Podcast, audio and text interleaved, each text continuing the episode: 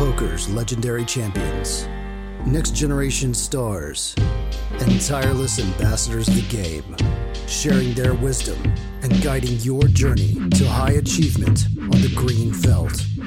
This is Chasing Poker Greatness with your host, Brad Wilson. Well, hello there, friendo, and welcome to another episode of the Chasing Poker Greatness podcast. As always, this is your host, the founder of ChasingPokerGreatness.com, Coach Brad Wilson. And today's guest on CPG is not only one of the greatest online MTT players in the world, but is also an all time great in an area very near and dear to my own heart poker training. Benjamin Ben CB789 Rolle is the founder of Raise Your Edge, where his flagship product tournament masterclass has become the gold standard in MTT training and has helped countless poker players, including past CPG guest and one of the top poker streamers in the world, Matthew Staples, realize their full tournament potential. He's also pretty good at poker too, with past successes on the green felt, including taking down the 25K Sunday Million Super High Roller on GG Poker just a few weeks ago for almost $400,000, scooping the GG Poker Super Millions for $424,000, and winning the gargantuan 2016 102K buy in World Championship of Online Poker Super High Roller for over $1.1 million after making a deal with his friend, Wonderkind, and past CPG guest, Fedor Holz. Oh, yeah, both he and Raise Your Edge have also recently become members of Team PokerStars. In today's episode with the great Ben CB789, you're going to learn Ben's origin story into the world of poker, his surprising driving force in launching Raise Your Edge, hint it wasn't about money, why he's recently decided to get into the esports business, and much, much more. So now, without any further ado, I bring to you one of the human beings who pop into my head when I think of poker greatness, the one and only Benjamin Ben CB789. Rolle.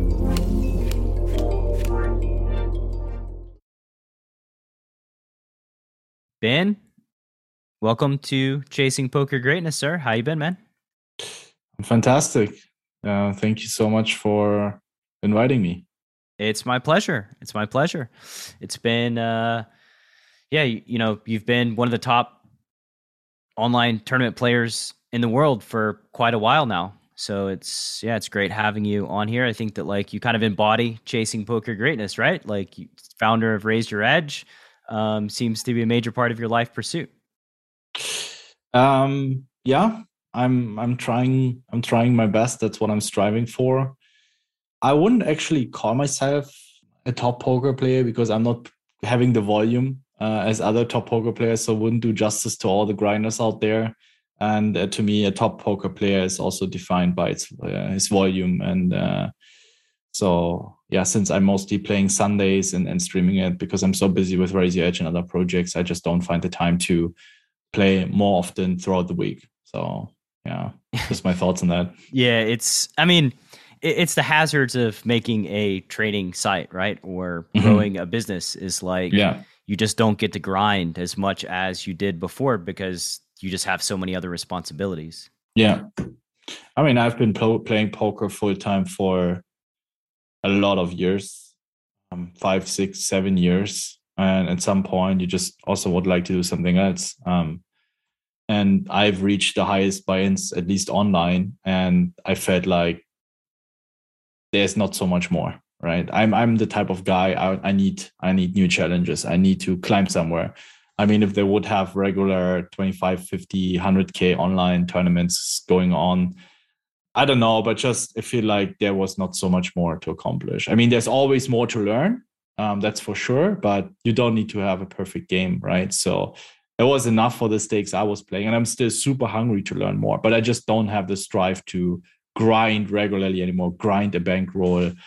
And I think this is also where I realized it's so much more about the process. It just the struggles, the rewards, moving up, moving down. It just um, made me, uh, provided me with with the fire, the passion, the motivation. And yeah once once you reach a certain level it just this this falls off right? Of course the buy-ins that i'm playing you need to have a decent bankroll and uh you you you worry less about moving down. Just you don't have the the process the the, the journey of of becoming a poker player anymore and this is where i i just feel less motivated to grind as i used to like 5 years ago.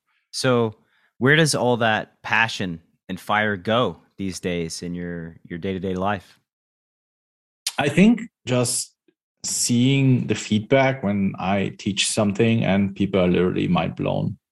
When you share something about certain spots or certain exploits or just seeing things from a different perspective also um, cleaning up with some misconceptions that have been out there for several years and i think that's just so rewarding and uh yeah so so helping other folks um, yeah yeah yeah yeah improve absolutely. their games is where where the passion goes to and yeah yeah i mean this is like just quite similar to how I feel as well. You know, as a professional poker player since 2005, just playing cash games. Um, yeah, helping folks, teaching, mm-hmm. uh, doing this podcast. It's just very, very rewarding after being on the yeah, grind for, for, over a decade. It's a new new challenge, and mm-hmm.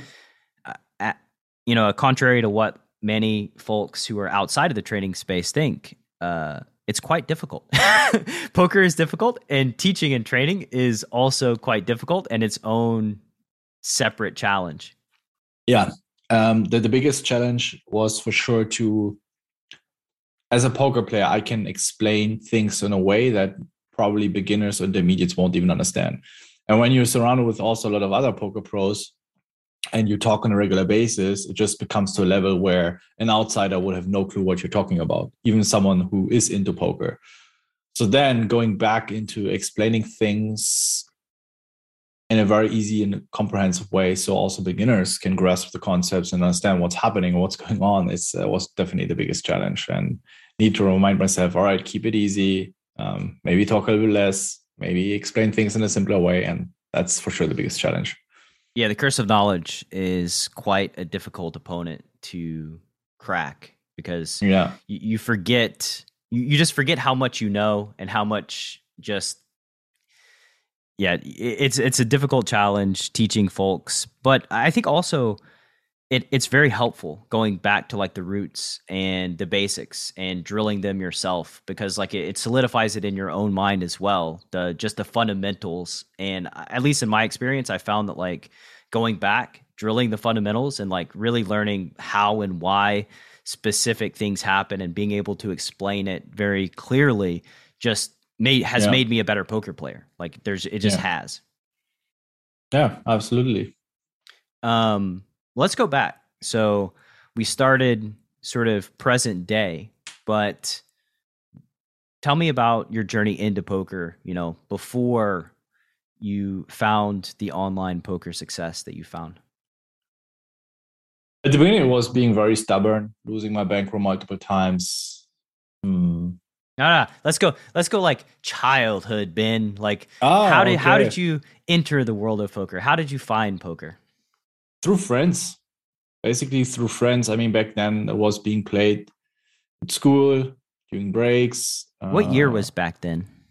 2000 i think my first um, 2006 i think were my first uh, um, yeah where i got, got to know poker online poker that it even exists.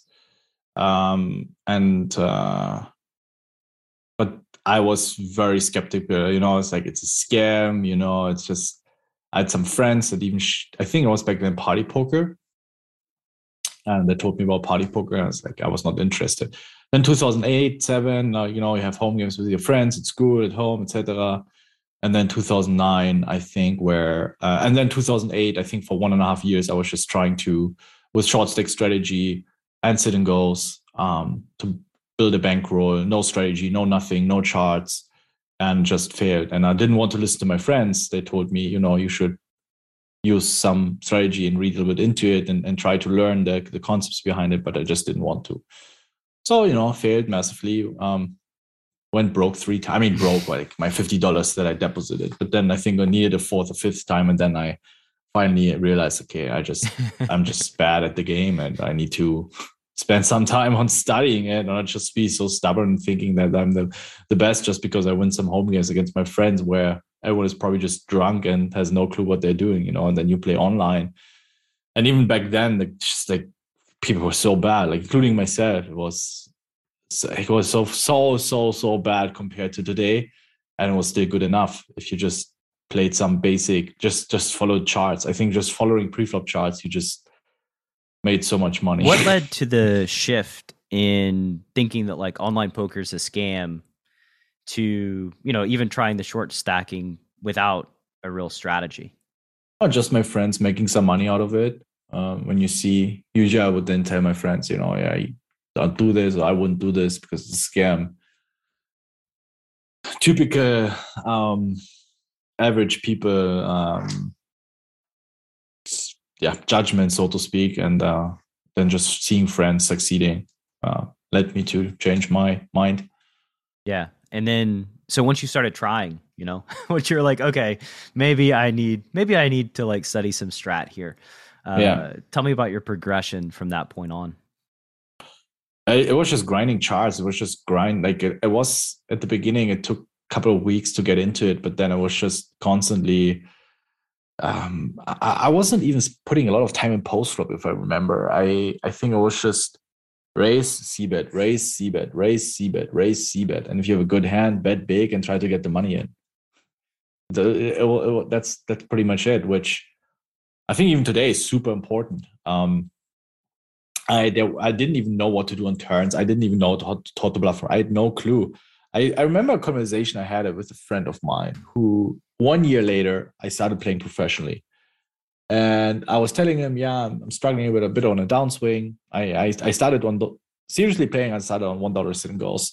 Then I moved up to two, then five dollar, then seven fifties, I think, ten dollars, maybe around like seven fifty, ten dollars. I was a bit stacked, had a bit of downswing, and he said, he asked me, "Do you also barrel turns?" I'm like, "What the fuck? What do you want from me?"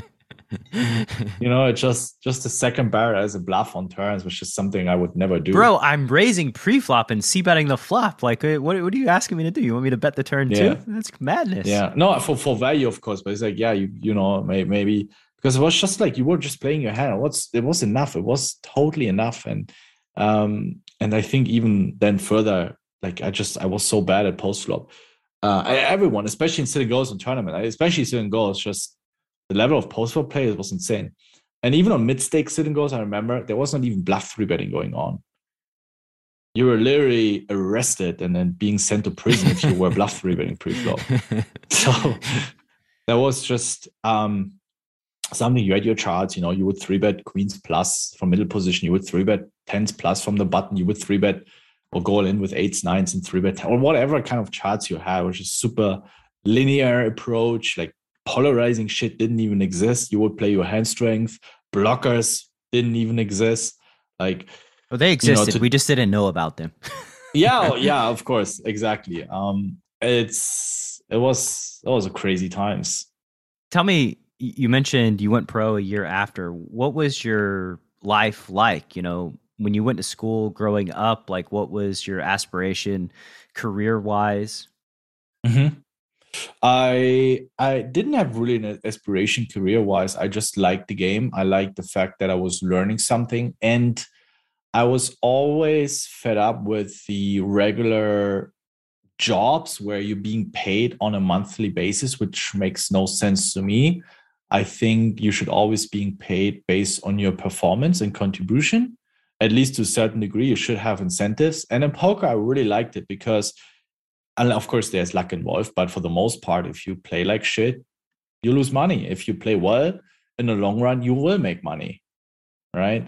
And this is something that uh, I, I found fascinating. It's just and being being in charge, being responsible for my own luck, uh, so to speak. Um, and that's where I started uh, yeah, uh, I think it was the beginning of my college, um, like 2010, 11, when I started studying. That's where it got more serious. I mean, in the beginning, one dollar singles you play two or three times a week, but once you started, you know, from hundreds to thousands, that's where it's like, oh my God, there's a lot of possible. And yeah, it was it was just college grind, college grind. I was still playing for a football club back then as well. So two, three times a week practice, match day at the weekend. Uh, I had a girlfriend. So it was just there was not so much time for anything else. Uh, because I also took my study serious because poker was still like yeah, okay, you started making a few thousands, but like, is it enough to, you know, after studying to really pay expenses, to build wealth and then maybe buy a house with that money? So I always wanted to have this plan B. So I finished my study, I passed all the exams, made my degree. And then around 2014, 15, when I was in the second or third semester of my master's, but I also realized I don't learn anything. It's just such a waste of time. I'm not learning anything about how to operate a business, how to manage a business. Uh, it was just such a waste of time. Yeah, I had my degree, and that's when I moved also to England and uh, met, lived together with Steffen Sontheimer, Rainer Kempe, uh, the German crew.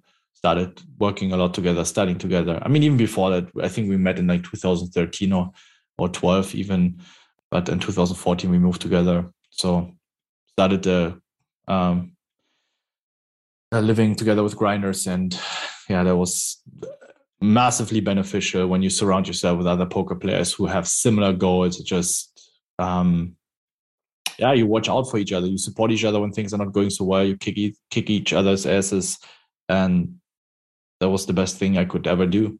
Yeah, you have like basically a private coach 24 hours a day like yeah. you all you yeah. all have private coaches you're all coaching yeah exactly at the same time yeah um tell me about you playing football and mm-hmm. any takeaways from just being a competitor that you believe helped you as it relates to your poker journey yeah um i mean when you play football even if it was during the youth it was already on a even though I was third, I think I play, started playing football when I was six or seven for a club in Germany, Energie Cottbus. I don't know if you've heard of them. They used to play Bundesliga back then. They played second league, moved up to first league. So the, the entire club, the entire infrastructure was led in a very professional way because when the, the first team is playing basically Premier League level in Germany, everything is um, driven to a way that the youth is coming up and essentially replacing the pros at some point. Um, so you had a lot of practices, a lot of trainings, uh, summer camps, preparation camps. Um, so I, I, learned to be disciplined, which was super important. I, I, realized like without training, without discipline, especially if you compete already in a high level, like, I mean, it was not paid, not professional, but for that level, being 14, 15, it was the highest level in, in my area at least or in, in, in the city uh, or maybe maybe even on a state level the, the highest you could play and you like if you're out for two weeks you just fall behind so much and yeah also ego i, I had huge ego problems. Um i mean that's just something uh if i look back i would do so many things differently. But you know you're 14 15 16 you you you don't think like that. And also that in those team games you are very much dependent on so many other variables your coach your teammates. If you just have a coach that doesn't like you no chance i had coaches that liked me i had coaches that didn't like me and you could see that even though i would put in the exact same amount of effort with some coaches you do better with some coaches you don't.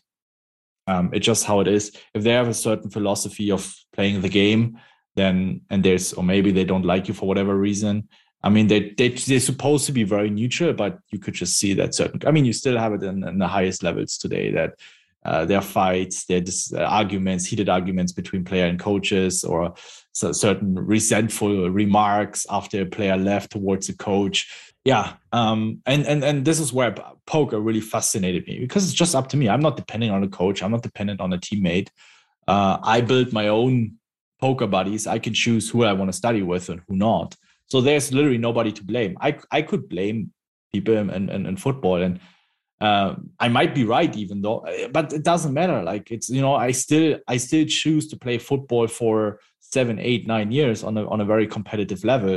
So at the end of the day, it was still I'm the only one to blame. I knew what was going on. I could have stopped any day. It's like all right, but I signed up for it, right? And it's the same in poker with luck. People complaining about bad beats. Well, you, you idiot, you sign up for it, then don't play it. yeah, you, you've brought this upon yourself. Um, yeah, I think it's probably just it's human nature to connect with certain people in different ways. You know, even as just yeah. a poker coach, you know, I think we have students that we favor more than other students just because Absolutely. for whatever reason they just resonate more deeply with us as human beings.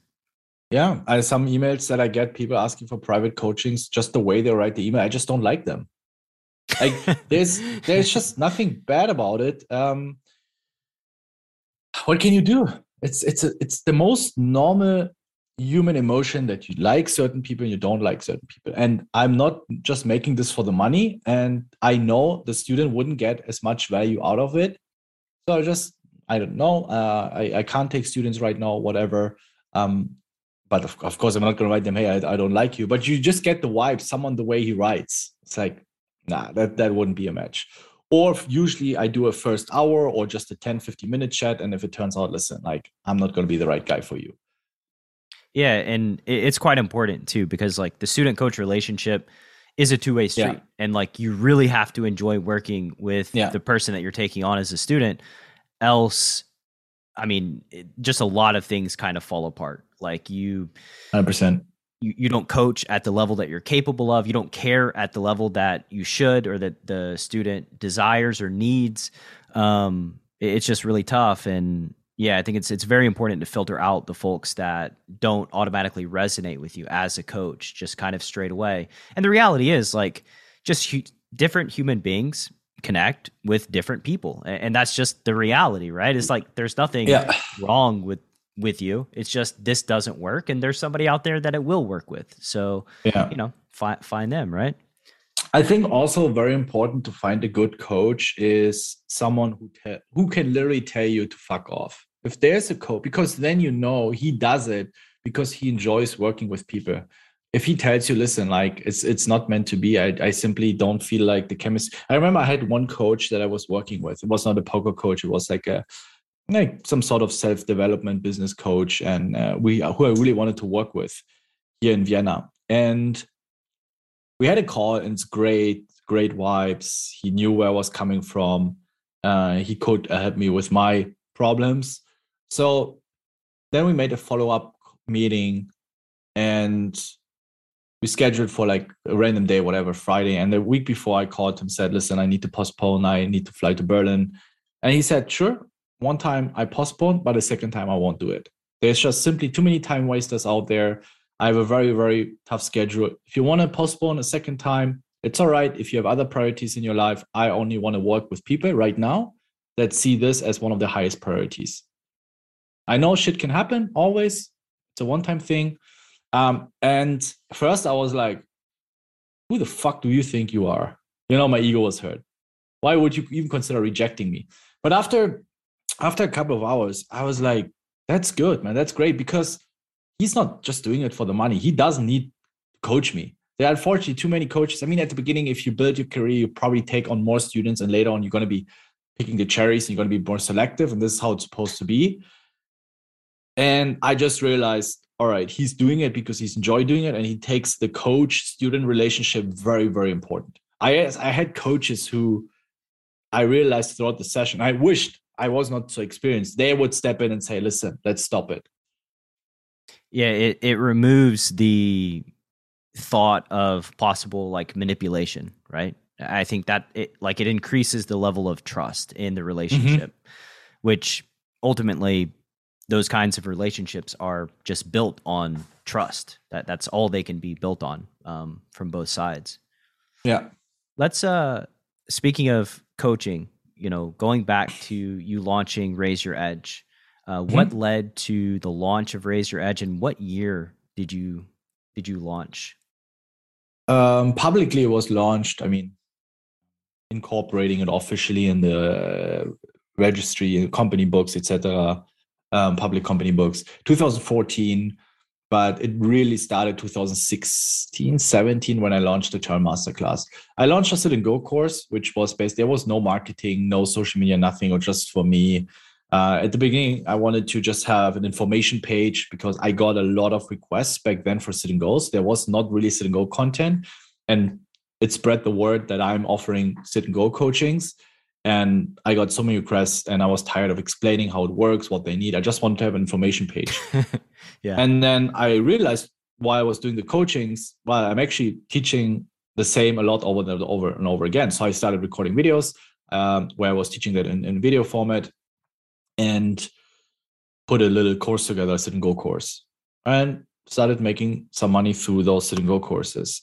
Um, people really liked it, even though the quality was pretty bad. I mean, I was editing myself mostly. You know, I I had one web I had one web designer. My partner left at this some uh, point earlier. He got another offer for a regular job that he wanted to take, um, and I just kept doing it all by myself. Um, but then 2017 with the Turn Masterclass, I think things kicked really off. And my main motivation was back then. I know I didn't know a lot, if if if any at all, really structured good content. I know Upswing probably had some courses, but especially in, in for the European market, German speaking content or English speaking content, it was very rare. It was very rare. I don't want to offend anyone now. It's like, hey, there was this course already before you might be, but I simply I was not aware that hey, this is really structured course. A lot of the times there was um, poker platforms, but you just got X. You could sign up um, I really love what Run It Once is doing, but I think that illustrates it really well. And I think they also made a shift is you sign up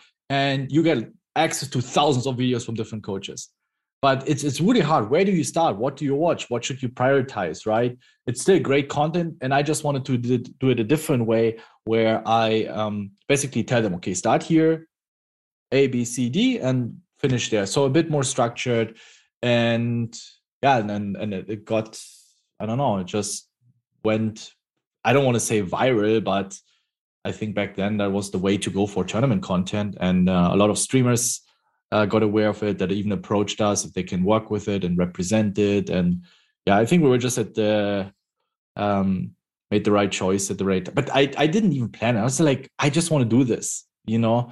Uh, i just i didn't really like oh i want to make x xyz amount of money. I just i really wanted to do this. I wanted to put all my knowledge together in a course and see if it works or it doesn't. I didn't have probably that's also an advantage. I didn't have the pressure of money, you know. Um, why were you I was so doing compelled with poker?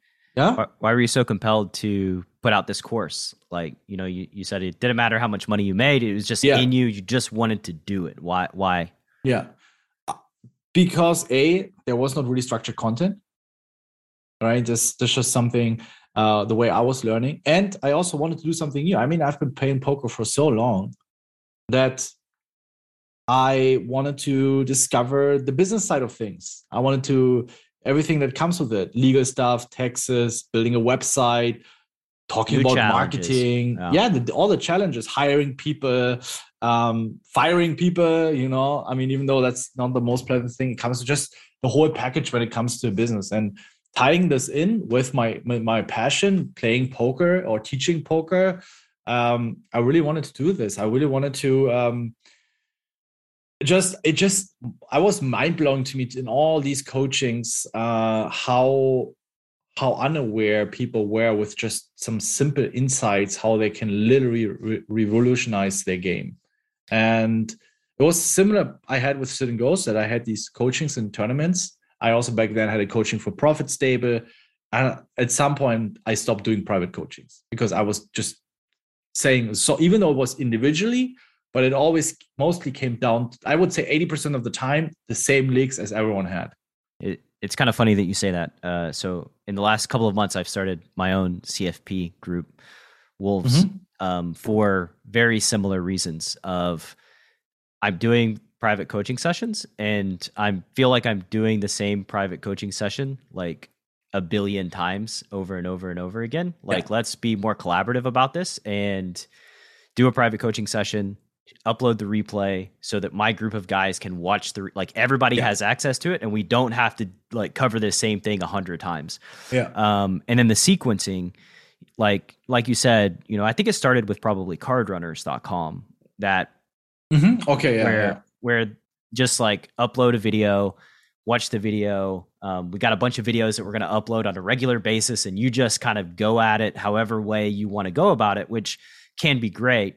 However, there's no like sequencing. There, there's no like, oh, I watched this video, so where what do I do after this? You know, you kind of Yeah. have to figure it out for yourself. Mhm. And poker is just such a big, complex game that people get totally overwhelmed. They they don't know what's most important or most valuable to work on in, in that moment. They get overwhelmed, and then like I think that the impact kind of lessens the more Mhm. overwhelmed folks feel. Yeah. I think private coachings are very helpful for poker players um, because you have someone that can tell you exactly, okay, this is what you need to work on. I think it just gets very tedious. I, I know, even if I think about European pads, um, you know, a lot of these online crushers that are also coaching, I think they also stopped their stable at some point, uh, a couple, one or two years ago with BitB. And I just know from my personal experience and also other coaches that just it gets it gets not tedious but bland at some point because you just and it's a great way of doing this by the way. How, how many students do you have right now in the CFP program? Um, I have seven with Mhm. some more consults this week, and my goal is to get to ten um, by March fifth. Uh, Okay. then, yeah, that's the So That's you're the trying plan. to automate the process basically. I am. Um, you know, it's been God. It, it has been a very intense project uh, over the cash last like, game tournaments? cash games cash, Cash games, games. cash games only um, over the last four or five months it's been you know just building out sort of the, the methodology the training uh, sequentially and now the primary focus is on onboarding and Yeah. you know sequencing things in a The way that- screening process, I guess, is the is the challenge. the screening process is i mean it's not such a challenge right now for me because mostly what i've done is brought on folks that i've worked with for like the past year uh, private coaching. So i have a relationship with pretty much every single person that's in there. I like them as human beings. I, I know that you know they have a lot of capabilities to play poker at a very high level. So screening right now is not an, a major priority just because like i, I know everybody. Um, my major priority is like integration execution uh, removing Okay. points of failure minimizing his points of failure as much as possible Yeah. um, yeah, cool. but yeah Best of luck with that. thank thank God that I'm not the only uh, poker coach that at some point was like in, the beginning. Like, I guess it's probably true for most things. In the beginning, like it's very fun, it's very challenging. It, it like it was an obsession, right? Like trying to figure out how to communicate to to folks, um, Yeah. very specifically to help. And then I guess over time, it, like you said, it, it's not that. Yeah, I guess boring is not the or tedious is not the word, but it just wasn't as stimulating as it was before. I wasn't solving a problem Yeah. anymore. The problem was kind of like already solved, if that makes sense. Yeah. Yeah.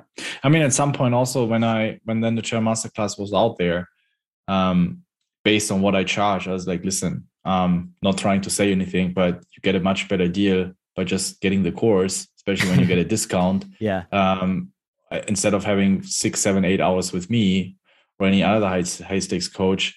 So this is just something where uh, I think you could just get better value for your money. That's why I, I do see. Um, I mean, if someone really wants to have coaching with me, if I have time, I and there's a match, I do it. Um, but I mostly focus on like high, high, high stakes players who really want to fine tune their game, where you really need to look into okay, what can we do because they and this is something I enjoy. This is something I do I truly enjoy. Um, because I've been setting very high standards for myself and I always try to find small edges. So and something I can enjoy, I, I believe I can also contribute or deliver value to the student who then can excel his game and make the money back that he has investing multiple times.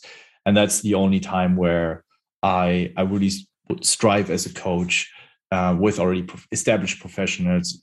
Could also be mid stakes, but should already be uh, established and and and use like uh, yeah, I would say for the most part, I, if someone is new to the game or uh, really needs to work on the fundamentals, I I usually reject uh, because I just don't enjoy it. Like maybe it will change. It just it wouldn't be fair to the student. Um, yeah, I do the same thing. Um, well, I did the same thing when I was doing the private coaching.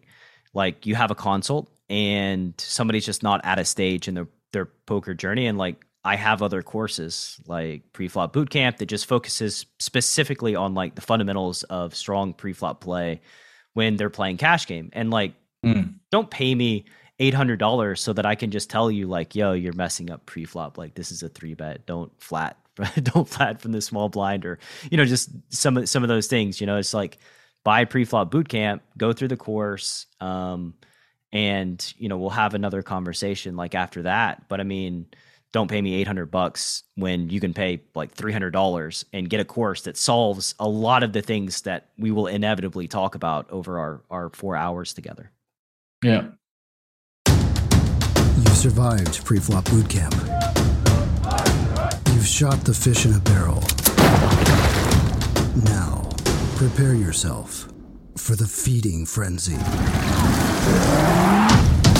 A comprehensive strategy for gutting every fish in your player pool. Data driven hero bluffs, light calldowns, and perfect value bets that are maximally designed to hurt some feelings. Feeding Frenzy. Available now at chasingpokergreatness.com slash feeding frenzy.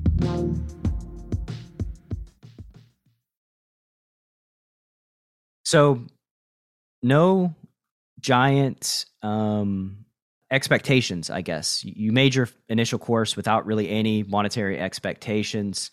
Uh, tell me about the reception because I know that you know your course at Raise Your Edge ha- was cited by I believe Matt Staples um, and many other people as just being a no brainer, like just a thing that every yeah. MTT grinder just should go through um, really no excuse. So tell me about you know getting that reception from the poker mm-hmm. world and yeah, going through the challenges of growing your business. Yeah, I mean, this is something where we're really fortunate with that a lot of streamers really like studying with it and um, that it's a very practical approach. So from the, the main goal for the course was that I will that's at least what I try to achieve, that I would never say or leave it as it is. Say, okay, you have to be tighter here, you have to be looser here. That I always provide examples or exact numbers or exact hands, what you should be adding and deliver immediately and hand. So that is a good mix of theory and practice. Um, I was really tired of people, you know, this guy's aggressive, so you should be, you, you can be a bit looser here from the cutoff. But when you want to learn poker, you don't really understand what it means to be looser or tighter. You don't even know what it means if somebody's being too aggressive. like, exactly. How do we exactly. quantify somebody's being too aggressive? Exactly. Maybe they're just so, being appropriately aggressive. Yeah, exactly. So I was always trying, okay, this is the proper strategy. If they show up with these hands or certain frequencies, working with stats and HUDs.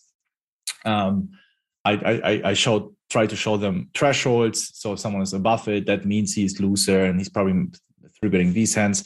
It's, and this is a challenge because you never know 100%. And you always have to emphasize on the fact that you're doing the best you can. Be, yeah, you're doing your best you can. It's just a matter of um, being better than your opponents, making fewer mistakes than them, and you never need really need to hit the accurate and perfect range. It's a it's a long term game, and just making fewer mistakes than your opponents in the long term will make you the money.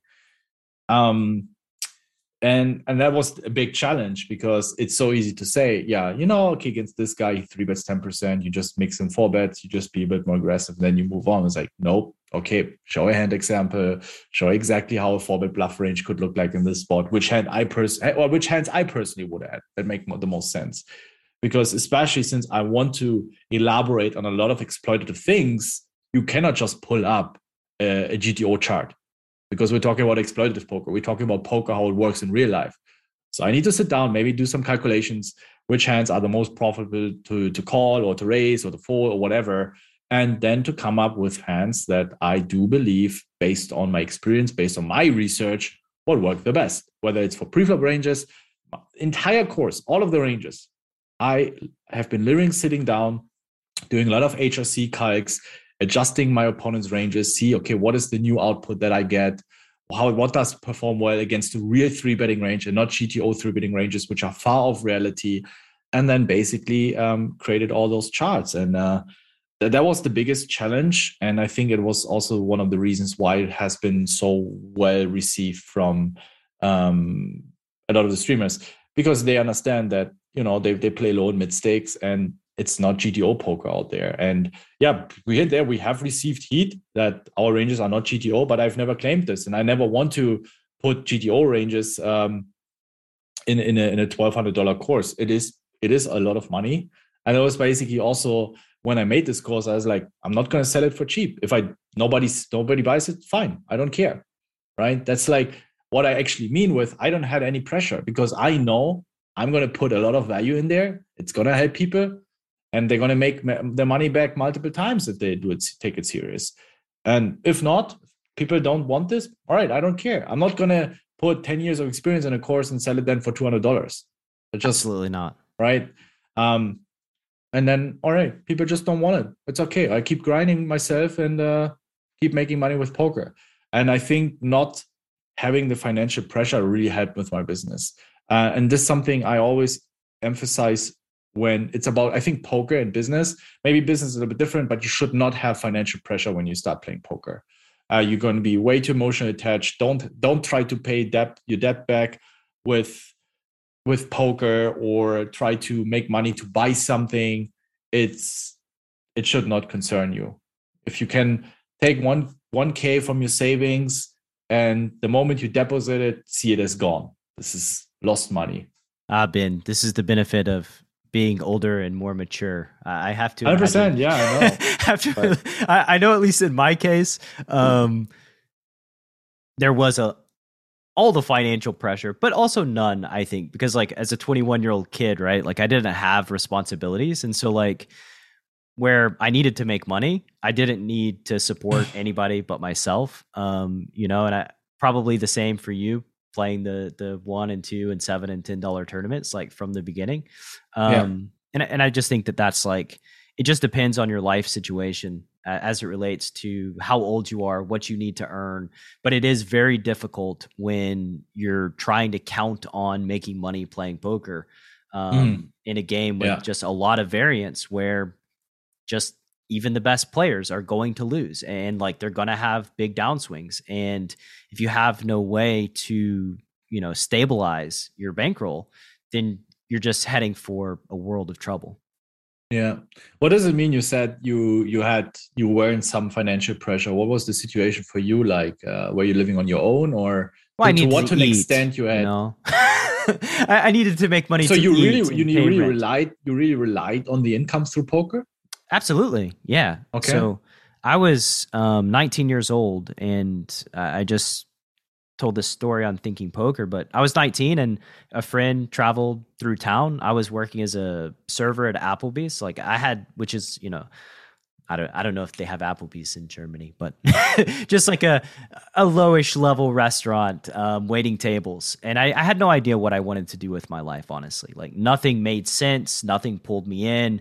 I just couldn't figure it out. And he came through town and um, we talked about poker. And basically from there, he was already like grinding on, uh, I think he was grinding on party poker back then. Like, but yeah, it was like 2004 ish.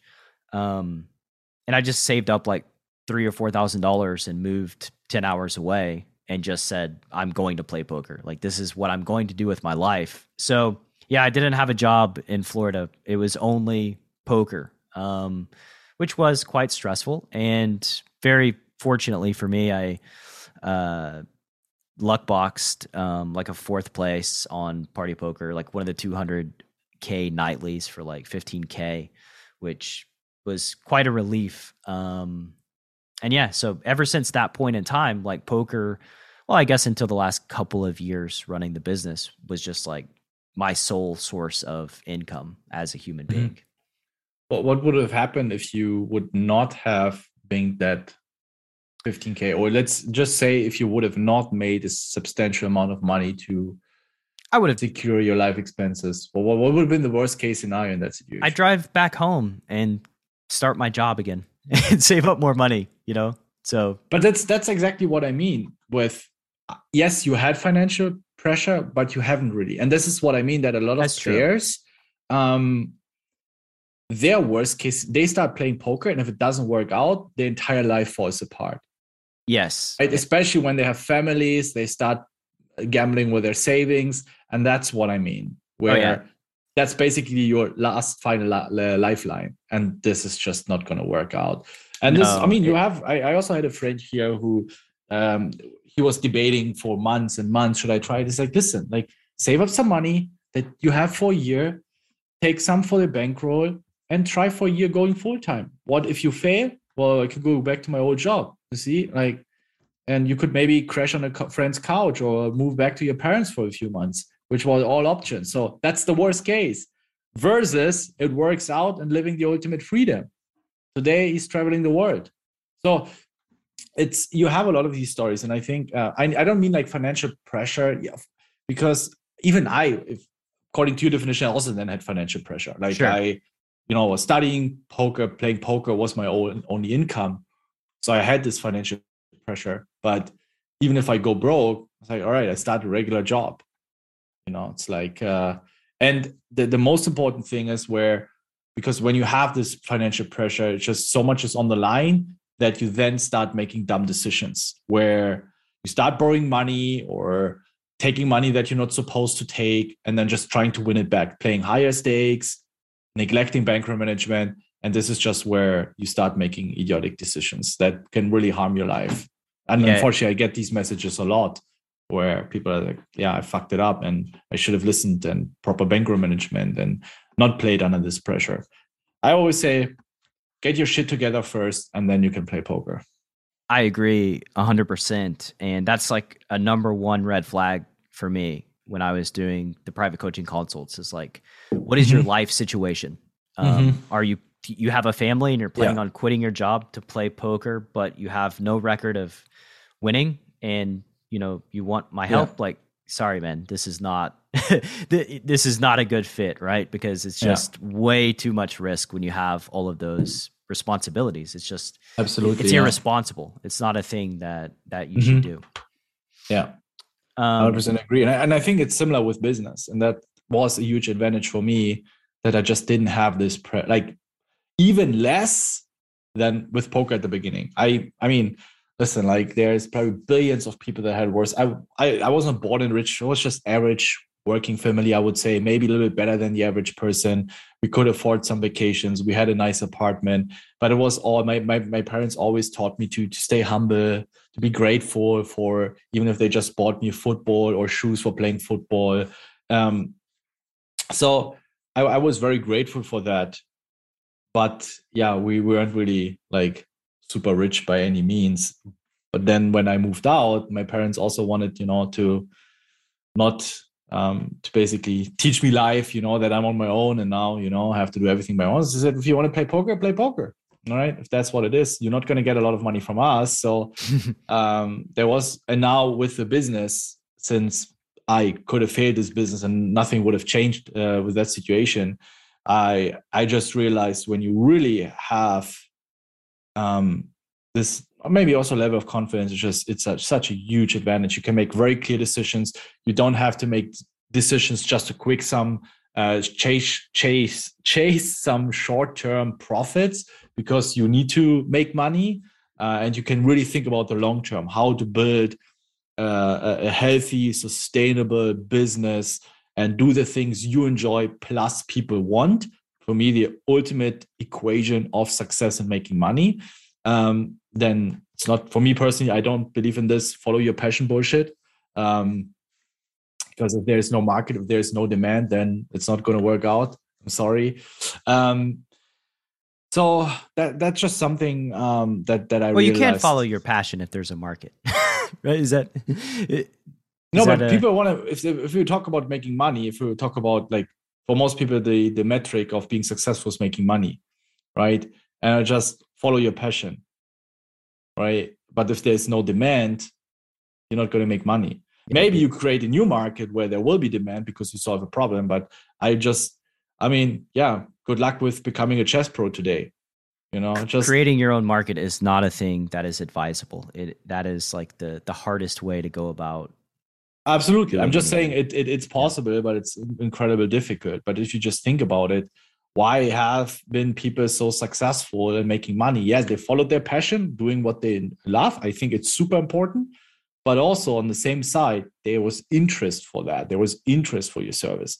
I mean even chess today has actually gotten quite popular. But like five six years ago before the what was the next netflix show called? Uh, Gambit. So, yeah. Becoming a chess pro even if you're one of the best you barely make any money. If you're if you're not like top three top five if you compare that to other industries or sports where just being top 30 top 50 top 200 in your country uh, you can also mirror this for for any other kind of industry and business. I just I, I, I see it people approaching with projects and business ideas. I'm like it's just meant to fail. Just yeah it's your passion. It's good for you that you enjoy this but people don't want it. People don't want it.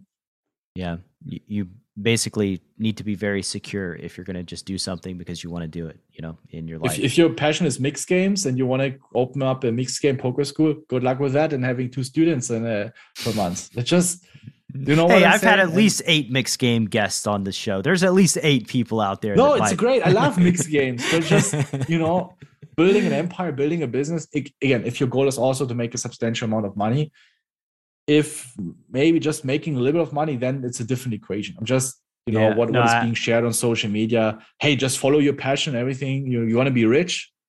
Uh, there's one part, 50% of the equation missing, in my opinion.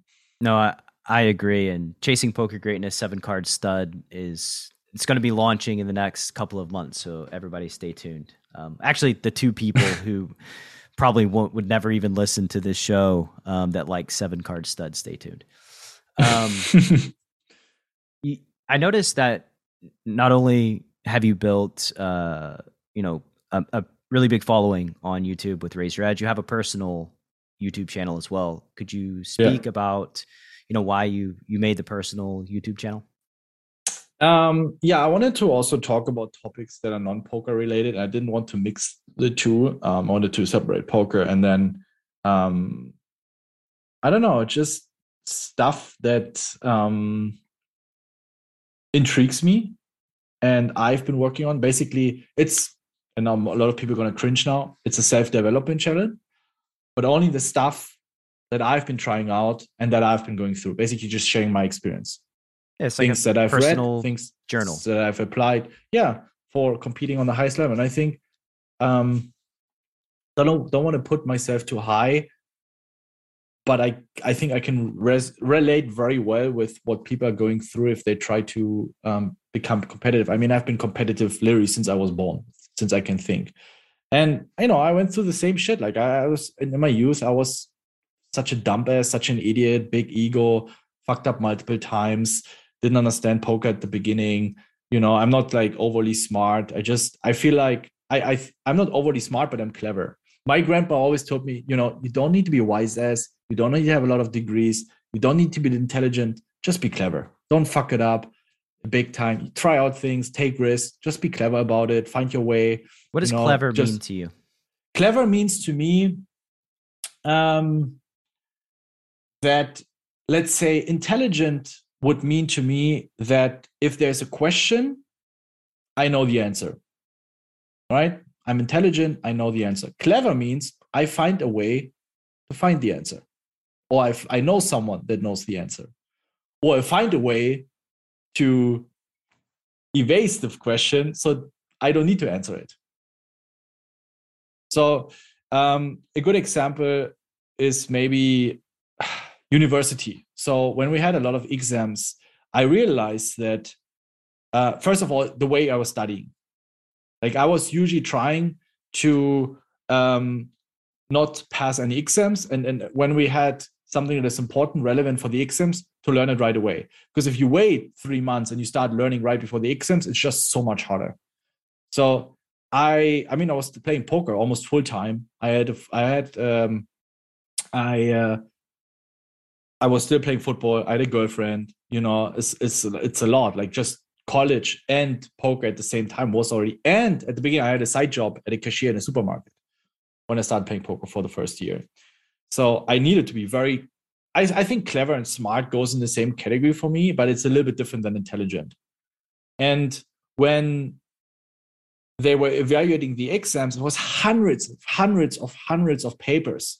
And it was really just two or three different professors or students that were evaluating those documents or your papers and i knew they, they need to fuck it up. And basically not many. Uh, sometimes for some of the exams just just me that one you still got your evaluation. I was like I feel like here and there that could have been interpreted a different way or saw a mistake. And i went to back to them. And very often i would get a better grade because they overlooked something. But most students were too lazy for that. So there's just one one example and also the way i was studying. I just tried okay i didn't have as many time as, as others that were studying full time you know that were just daddy's son and studying. I, I, I didn't have so much time. I barely went on any uh, uh, parties in university so i had my priorities but i still needed to be clever and smart about my time. That's basically how i distinguish um, being clever being smart with being intelligent.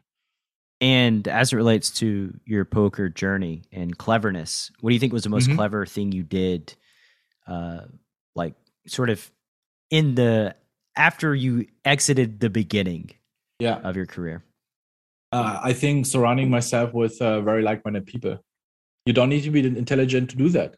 If you're intelligent, if you're overly intelligent, you can probably figure out all the shit by yourself. But I'm not, so I need to have people I can learn from. But I also can share my own experience, my own knowledge with. To be fair, maybe you could figure everything out by yourself, but it it takes a lot longer. Yeah, it would take it takes an enormous a amount of long, effort. Yeah. long time. Yeah. And yeah, yeah I, I, suspected that would be your answer, but I just wanted to hammer it home for the listener um, that surrounding yourself with people who are immersed and have a similar goal is just you you can't I can't really overstate how valuable it is to your progression. Mm-hmm. Yeah, and that's why I also think for example, with your coaching for profit program, the, the value not only comes from from your coachings and what you learn, but also just having other people in the program that you can connect with. That's massive value. And most people heavily underestimate this. And it's it's unbelievable how many messages I get. And people asking Ben, I don't I don't have anyone. I'm on my own. Like, can you coach me? Or where I find do I find poker friends or where can I connect with people? I'm like, dude, are we living in 1950, 20 years before the internet? Haven't you heard of forums? Haven't you heard of discords? Haven't you heard of these programs where you can meet? And a, a lot of the times it's it's you you can sign up for for very little money or even for free. Like our Discord is for free, forums are for free. It's so easy. It has never been easier to connect with like-minded people you can just tweet like you, you, can connect with pretty much anybody that you want to just on twitter right? And like everybody has communities and discords. Like there are places where these human beings congregate go congregate yeah. with them and just join the conversation you know? That's that's really what it boils down to. Yeah absolutely.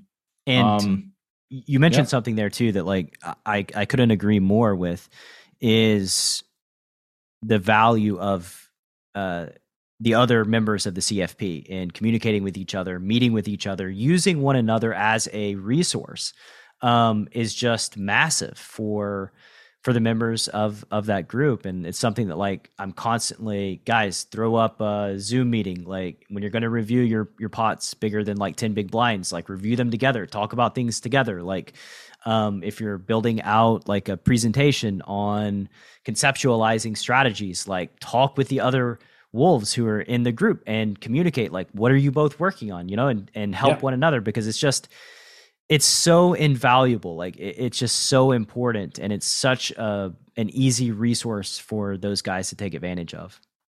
Yeah absolutely. Um all right so we'll let's move to some lightning round questions here uh, all right. So when you think about joy in your career playing cards, what's the first memory that comes to mind? Probably winning the my first scoop title in in Canada for like 200k or something. Um, I at this point in time I transited from sit and goes to tournaments, and yeah. Also, the fact that I was we were with a group of poker players with Fedor Holz, Steffen Sontheimer, Rainer Kempe, uh, Koray Aldemir. Uh, was Koray with us there? I think he was, uh, who just won the WSOP main event. Um, yeah, and a bunch of other guys. Um, and yeah, just great to celebrate such a victory with your friends in your back. You know, uh, you have a beer what was in the, the hot tub. atmosphere? What was the atmosphere like? Oh, um, it's in that insane. I mean, back like I mean, to be fair, these in these days, winning 200k online, it's just it's, it's happening left and right with these. Like even a 2k is nothing special anymore. Back then, like a 2k was wow. Throughout the week, you had the Sunny Main, the $200 buy-in, and I think you had maybe one 1k tournament that was like special. So everyone was waiting for SCOOP and WCOOP. Uh, was just the most prestigious series, which I think to a certain degree it still is, but like at this point in time was just you know you were just you, you were super horny to to play those uh, that series. And celebrating this with your friends is just priceless. So that's what what came to my mind when i think about joy for sure. So, the opposite question: When you think about pain in your Mhm. poker career, what's the first Oh. memory that comes to mind? 2012 i think i had a stretch for one and a half years just running terribly below ev in sit and goes. I was almost half a year. I was on the verge of quitting. I had great friends supporting me. I was still break even throughout the year and making money through rakeback it just i was running i think three four five hundred buy-ins below ev i also made a youtube video on that. It and i was revisiting some of my old entries and posts on my blog on pokerstrategy.com and it was just absolutely painful and i was super desperate. Uh, it was very painful for me because i was not winning and i my ev went up and i just couldn't uh, i was also running limit code. I mean back then i was playing 100 200 500 1000 2000 5000 dollar sit and goes. And you know if you yeah you win 100 200 300 dollar sit and goes but you break on everything above uh, because you just run so terrible it's just a massive pain Yeah. Do you remember that turning around for you? yeah, it just suddenly started running better. I don't know. And then it just it went the way it went down, it went just straight up. Like just absolutely insane. I don't know. It just from one day or another it started turned around. You know, the most brutal thing about downswings are not the downswing itself. It's like the downswing after the downswing. You know, you you run a bit bad for a while, and then you're fighting, you keep yourself at break even, maybe it goes up, you get your hopes up, and then just boom, it goes down again. And this is where it can be very devastating for your mindset. But uh, I I I got familiar with it quite well, especially hyper turbo sit and goes. The variance is insane. And it's easily possible that you will just run terrible for very long stretches. So this is just something where then I don't know, at some point I was just running so much better. And I think it was in around 2013, also 2014, then winning in tournaments as well, where things started going much better. Yeah, the the internal strife and anguish that the downswings cause are off, often just like the worst part of the downswing. Just like Yeah. the self doubt, the anxiety, the struggle, the frustration, the anger, um, the sadness, just all the emotions. Um, and then, like you said, you, go to downswing, you get back to even, and you're like, "Oh, it's my time now. It's it, it's time. It's turning around." And then, boom, down again. It's uh, yeah, just devastating. Yeah. Yeah, Um, absolutely. What would you say is is the most unexpected thing that's come from your poker journey? Actually, I would say the the friendships. I I would have not expected that. For me, it was always more like a business. Uh, but uh, what kind of deep relationships you can develop through poker was very, uh, yeah, very unexpected to me. Yeah, same thing for Well, me. what was it for you? Same. The friendships, the relationships. Mhm. You know, I can when I so after Black Friday, I lived at Commerce and was playing like 60 hours a week at the Commerce Casino, cash game, the 1020 game. And I don't remember very much. Like I remember a handful of pots that I played in that time. But like I have Yeah. really good friends that I've made that I communicate with to this day. And and one of the guys that I met in Yeah. that time is like one of my best friends in the world. Um That's so cool.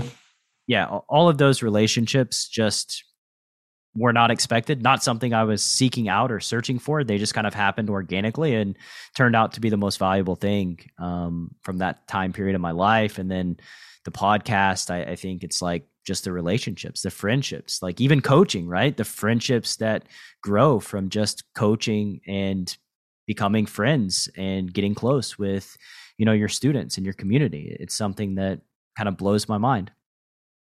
Yeah, I mean, it's fantastic. Absolutely. Yeah somebody in my community is just like was traveling around like the United States and like meeting other members of the community, right? And, and like I, you know, we we met at the Atlanta airport for uh, like an hour or so. He had a layover, and it just kind of dawned on me that like, wow, like I made a thing that like it was just me and the Slack bot in the community. Like I remember the day that it was me and the Slack bot, you know, and like people are just connecting outside without me even being involved. And that was just a, a yeah, it just made me happy and quite an unexpected thing. Yeah, that's a cool story. Um, what's something that you feel folks who are chasing their poker dreams don't spend enough time thinking about? Self awareness. I do think we're all fucked up in a certain way and we all have our own problems. I just think what separates people that made it to the top or have gotten successful that either they have a natural ability or it's it's it's somewhat inherent that they're just more self-aware of what you need to work on and some others just have layers of layers of layers of bullshit on on top of of their problems and can't really see where they need to go. And also not willing to put in the work maybe meditation journaling whatever helps improving your self-awareness to really penetrate all these layers of, of distraction and, and bullshit that has been put there on top from social media and movies or expectations uh, social brainwashing paradigms from your parents wherever it's coming from and just having this ability really this zooming out, changing your perspective, th- seeing things with a clear mind, um, high level of self awareness. It's just something that I would put on the because ultimately everything like fucked up bankroll management. Why does it come from? Well, because you you overestimate yourself. What what's the cause of that? Unawareness, very low level of self awareness. Um, maybe lacking the ability to learn properly, to focus, and then really grasping concepts and learning properly that you're able to apply these concepts. Where does it come from? Also, a low level of self awareness, no level to, to concentrate. Because also, high, if you have a high level of self awareness, you also you can focus well, well. You can study well. It just goes hand in hand. So it lot, a lot comes really down a lack of self awareness, in my opinion. No, it's great stuff, man. Uh, just greatness bombs galore in there. Uh, it segues. And also something that uh, because I also I, it's, it's it's really dangerous to be like, oh yeah, I'm, I'm more enlightened, right, than someone else, or I'm I'm I'm I'm smarter, or I'm better, or whatever. I don't think it's really that. I think that just some people really have a higher level of self awareness and put in the work to overcome their traumas, their problems, and some others don't. And that's just that's just, in my opinion, how how I see things, and um, and then ultimately the, the the result of it will be ultimately that you're going to be successful or achieve the goals that you set out. And awareness is, you know, just from like a practical standpoint. I remember playing in a game one time with uh, Josh Arieh, who's been on the podcast. We were playing a PLO game, and he was buried. And I remember he bought like 25k in chips and was like about to buy back in and sit back down and just had like a moment of clarity. And he just said i'm going to dust this off if i play. And then he just like stood up and left. Mm-hmm. and that stuck with me as like you know the folks that just torch their bankroll right? The folks that get stuck and end up just battling for 48 hours and just you know going broke over and over and over and over again like you need to have self-awareness to realize like i am compromised right now. Like i'm not in a rational state of mind a rational state of being. And then because like if you're not aware that this is happening you, you can't take action. Only by being aware can you take the action of like oh this is a this is good things are not going to happen if I keep going. Um, so I need to like collect Yeah. myself and regroup, you know.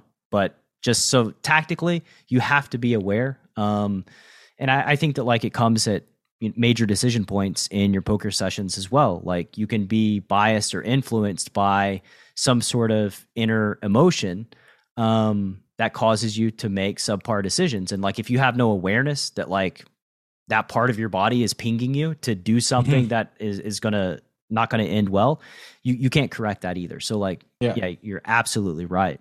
Um, and segueing into the next question, uh, what's something that you think folks spend too much time thinking about? bluff catching and bluffing. I just had a session today with one of our partners on stream as well. And we're talking about this um, when students bring hands or when I see other people reviewing. I mean, this is probably what just pros should focus a lot on. And the average player, beginners, intermediate, it's absolutely insane to me how much time. I feel like 90, 80, 90% of the time goes into studying difficult bluff catcher spots, bluffing spots and 10% of the time uh, in maybe 20% of the time in playing how they play their value hands but if you and, and in these days you can even get access to solvers for free for like a try period. And if you would just watch and see how much profit how many bb you generate from your value hands versus your bluffs and bluff catchers it's astonishing to me that most people don't reverse it and focus 70 80% of playing their value hands properly because you can generate all win rates of 50 60 70 80 big blinds per hand when you have a good hand versus 0.8 big blinds with a bluff or bluff catcher. So what do you think? What determines your win rate? To play your value hands properly or to play your bluffs properly? If you skip a bluff or two if you maybe make a tight laydown and you don't find the proper call on it's not going to cost your win rate as much as if you fuck it up with your value hands. If you bet half pot instead of pot and you miss 15 big blinds on the turn if you don't find this that thin value bet on the river that can bring you 20 30 40 big blinds that's gonna like that's insane for your win rate Yeah, it's it's Pareto principle, right? Like 20 percent of the thing affects eighty percent of win rate, and so focus on the twenty percent, right? And most Yeah. of win rate is generated from maximizing value. Um, Yeah. and yeah, it's just for I, I could could not agree more that like first thing is maximize your good hands. Like when you have good hands, you need to maximize value. yeah Um, what's some common poker advice you hear that you completely disagree with? if we call the turn, we have to call the river. That's the most worst cringe. Um, and then something like, uh, oh, we invested already one third of our stack. We can't afford anymore for pre-flop situations. Uh, like three, if you want to three bet with your 20 big blinds or min raising, yeah, if you min raise with 10 big blinds, we can't afford anymore. Like I just, I've seen and heard so many advice or just like, oh my God, that's just so terrible. Um, I can't really comment on 10 big blind poker. I don't know. I have no idea what to do. If I have to, yeah, if I, with 10, even 9, even 8 big blinds. It's definitely possible. It's all about the odds that you get in the equity, not the stack size you're raising off. At some point, you reach a threshold where you have to raise call your entire range. Maybe it's 6.7 big blinds or whatever. But this is because the odds we get and not the stack size we raise uh, with in the first place. And 10 big blinds, if you raise ace twos off or nine big blinds and someone jumps on you, you you fold. You're not committed. You don't get the right price to call it off. And that's what matters. So what most people don't understand.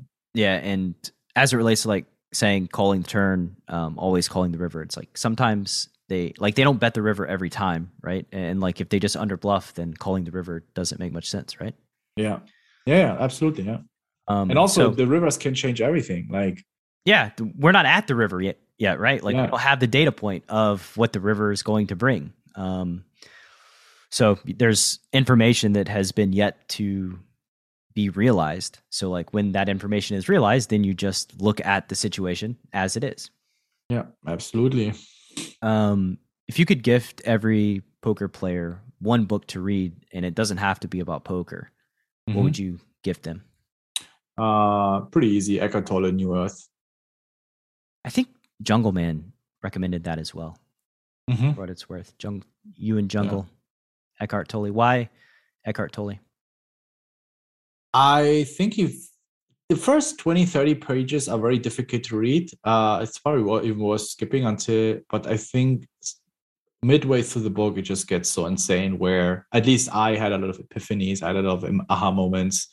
And I just learned so much about self awareness, the ego, the pain body, and was just, I could resonate with so many situations in my life. And I could finally understand where it's coming from. Before that, I was like, okay, just the way I am, uh, the way I react, respond to people in relationships, in poker.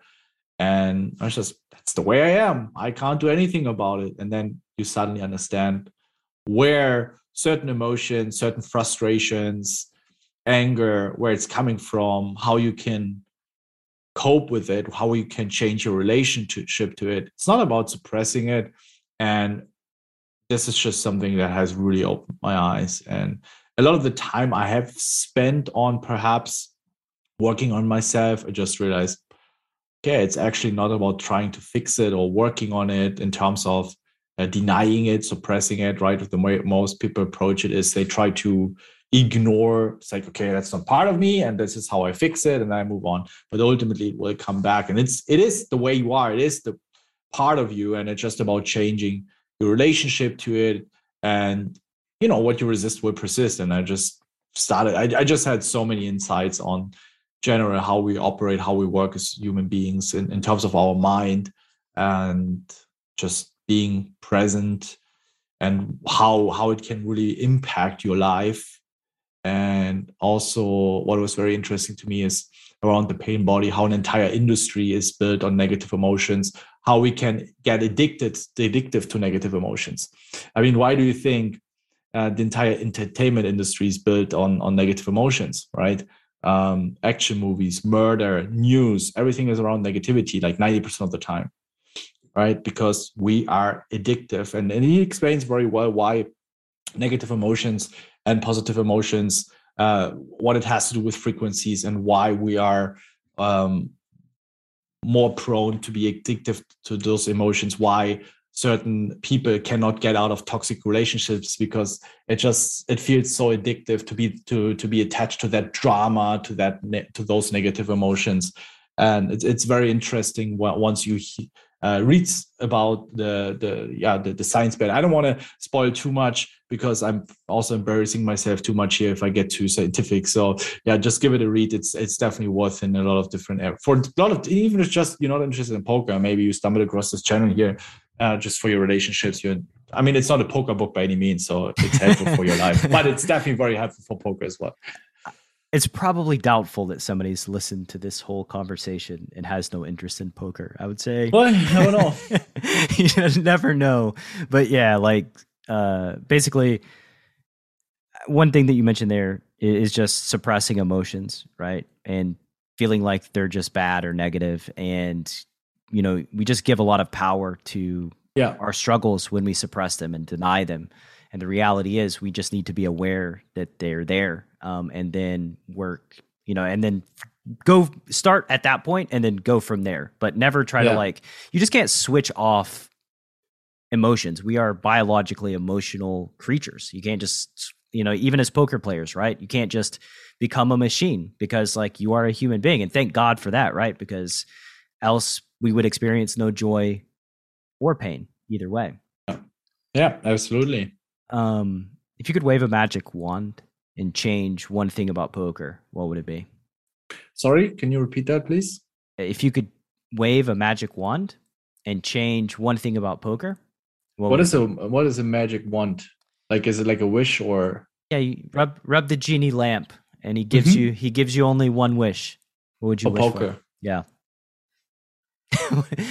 what is a magic wand? That's funny. Um, it's tough to say. Um, I mean, I wish it would have way more, a way bigger audience. Um, but I feel like it's more the result that needs to happen before that in order this to happen, right? So, but if if I would have had wish, I was like maybe ten times the the audience at poker, um, because it deserves it. It's an it's an it's an insane game. A lot of money is at stake. Um,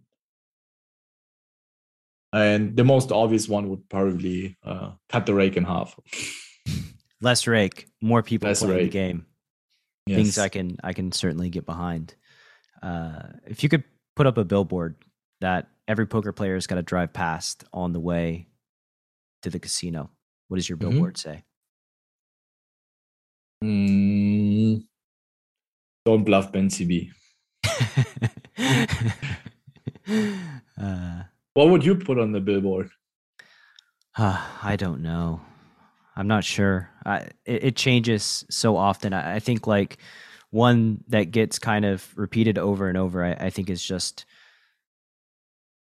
be kind, treat others with respect. I, I think like that's just a part of poker that you know when, when we talk about growing the game 10x and getting more people involved. It a large part of that is having an environment that facilitates that and Yeah, Adding- true. Yeah. it includes just being kind to the people that you're playing against. You know, it it is a competition and there are emotions and it's okay to like express emotions, but calling people names, just making it a, a bad atmosphere. I just think there's really no place for that. And yeah, it's just something that if I could wave my magic wand, that's one of the things I would, I would get rid of. Um, That's a good one. Yeah. what, what's a project you're working on that's near and dear to your heart? Actually, right now, um, there are two projects that I'm really passionate about. One is poker, one is non poker related. The poker related one is that we are developing a new tier for Paired, which is our study software, where you are basically getting to practice preflop ranges in early mid stage of the tournament, ICM adjusted. ICM has a much bigger impact on preflop ranges than I think most people think. And it's incredibly hard to study because the sims are incredibly huge. Um, if you consider the payout structures, it's like three, four, five hundred players left. So yeah, you get to practice how it change, how ranges change from the beginning of the tournament up until the point that fifty percent of the field are busted, up until the point you reach the money bubble, practicing the money bubble, practicing final table ranges. Um, because as it turns out, GTO just purely chip EV GTO ranges are not very useful for tournament poker, and yeah, this is a project now that that we have been working on. We're importing a lot of ranges. I will create video content around. I think that's going to be a massive, massive game changer for a lot of people once they discover, oh wait, am I supposed to do this here? All right. Um, and then the second project is esports. We're big in esports with Acend Club. Uh, we just got Valorant World Champions, and yeah, this is just a project that is very exciting. Um, signing new teams, working with the players, just makes a lot of fun. What what are your what is your responsibility in the esports? Uh, I'm I'm the founder and owner of Acend Club. Before that, it used to be Raise Your Edge Gaming. It was before um, we entered Valorant with Riot. They're very um, yeah, they're prohibiting sponsors with a gambling background. So then we basically stopped Raise Your Edge Gaming and started a new project, started a new company with Acend Club. Why uh why gaming? Oh, I when I stopped playing football, I also was enjoying playing video game. I was playing um, video games myself professionally. I just love uh, esports, and I think it's the future of uh, of competitive gaming. Uh, not not only esports, but also in comparison to any other regular sports. I think the way the are the next generations, it's just everything is going to be around smartphones, tablets, and yeah, I I just I I think not necessarily because of esports. I just really enjoy working with young aspiring people. Um, Awesome. Yeah, it's a lot of fun. It's a it's a it's a cool industry. I still love to play games myself, and I same I did with poker. I'm just trying to connect, you know, my passion, my hobby, with um, something that looks very prosperous in the future, which is esports. Yeah, that that sounds great. That's awesome. And I'm I'm trying to follow my own rules. Connect your passion with with uh, potential or with uh, something that people want, and and yeah. going going back to that first project, when do you anticipate launch? Uh, I want to get content out there as soon as possible. Uh, probably around somewhere, maybe beginning, mid, end of February, beginning of March, something, and that's in that range. Cool. So quite soon. Quite Mhm. soon. Yeah, yeah, yeah, yeah.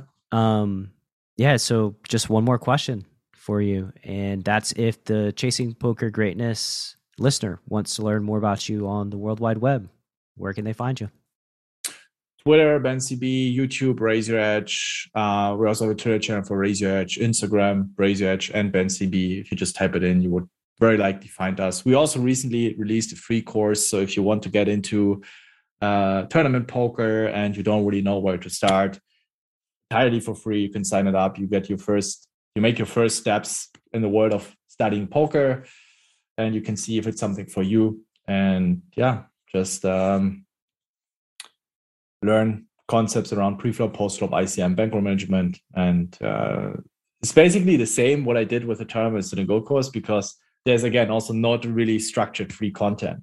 And I got this get this question a lot: Where can I start? Yeah, and uh, or how can I start studying if I don't want to spend money yet? I mean, it's again a bit controversial if you want to study something and don't spend money. I think in these days, yeah, I mean, you have to probably then go on YouTube, but it's not very structured but I at least wanted to do like a mini course where people um, uh, make their first steps uh, studying without spending a lot of money. Awesome, man. And if you're an aspiring MTT player, I think Raise Your Edge is like, again, uh, this is totally unqualified um, promotion here by me since I don't play MTTs. But uh, all I can say is like I've heard from many, many different places that your course – highly influential in their poker careers and attribute a lot of their long term success to you specifically. So can't Thank be you. a bad Happy place to, to go. RaiseYourEdge.com. Um, ben, it's been great having you on the show. Very much appreciate and value your time. And yeah, let, us let's, let's do this again in the near future. Absolutely, Brad. Thank you so much for having me. Thanks for listening to Chasing Poker Greatness. You can subscribe on Apple Podcasts or on your favorite podcast app. Go to chasingpokergreatness.com to get the newsletter, join the Greatness Village community, book a coaching session, or dive into the latest data driven poker courses. Follow the show on Twitter at CPG Podcast.